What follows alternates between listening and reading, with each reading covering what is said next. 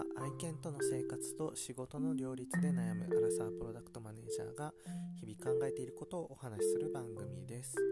今日のテーマは新機能新規事業のアイデアの作り方。皆さん開発でうん新しいアイデアってどうやって生み出してますか？あのよくあるのは、まあ、ユーザーヒアリングかなと思います。お客様に会いに行くとか、うん、新規の提案に同行するとかはよくある話かなと思うんですけれどもうーんなんかなんだろうな突拍子もないことをいろいろやってみる人も結構いますよね。私最近面白いなって思ったのはあのー、なんだろうなクラウドファンディング応援購入に似てる感じでなんかまだ開発してないんですけど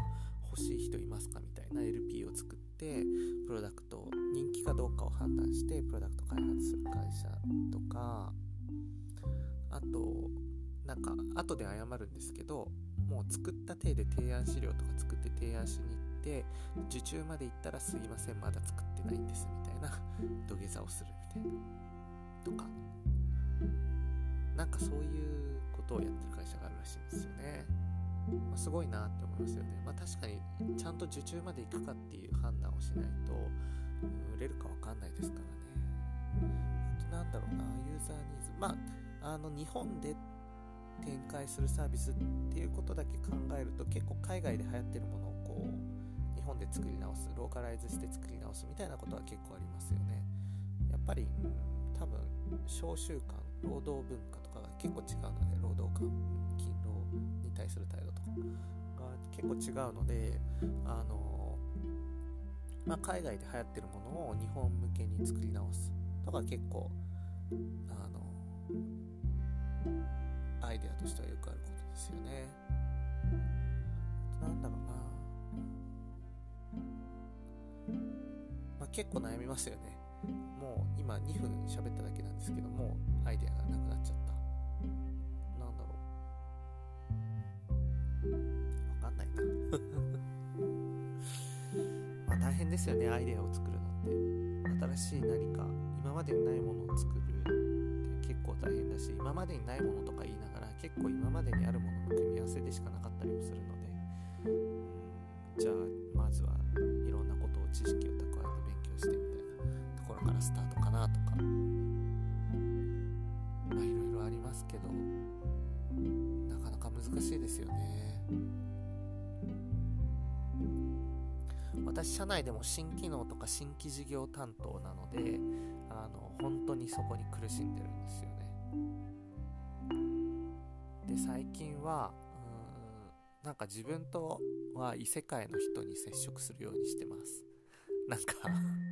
なんだろうな。うん。私引きこもりの陰キャネクラなのであの逆に陽キャアウトドア派。あの友達たくさんキラキラ毎日ハッピー楽しいみたいな人たちの友人を最近は増やすようにしてます。そういう人たちがうん日々感じてることとか何喋ってんだろうみたいなのをうん摂取するようにしてます。とかあそういう意味で言うと、まあ、友人じゃなくてもインフルエンサーを見たりもしますね。インフルエンサー嫌いだったんですよ。インスタとかでキラキラしてるやつ。うわーって思ってたんですけどでもまあなんか見てると楽しいしあこういうあそういう発想あるんだそういうのって楽しいんだみたいなのが見つかるのでインフルエンサーを見るとかも結構最近はやりますね。あとなんだろうなとりあえず人気っぽいアプリはダウンロードして使ってみるとか人気っぽい場所にはとりあえず足を運んでみるとか。まあ今コロナだからねあんまりあれ、Twitter とかインスタで人気っぽいところの、うん、行った人の写真を見るとか行った人のプロフィール欄をチェックし続けるとか行った人のいいねしてるツイートをひたすら遡ってみるとか、まあ、ちょっとネットストーカーみたいな感じでね。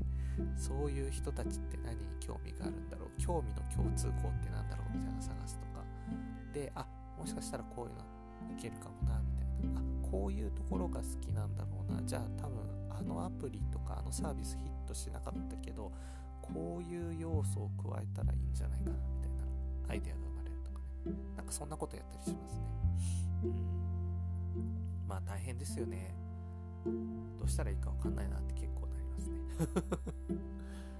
ぜひもうこれ本当に困ってるので助けてください。皆さん教えてください。新機能とか新規事業のアイデアどうやって作ってるか。ぜひ教えてください。助けてください。待ってます。はい。本日以上となります。ご視聴いただきありがとうございました。また次の番組でお会いしましょう。またね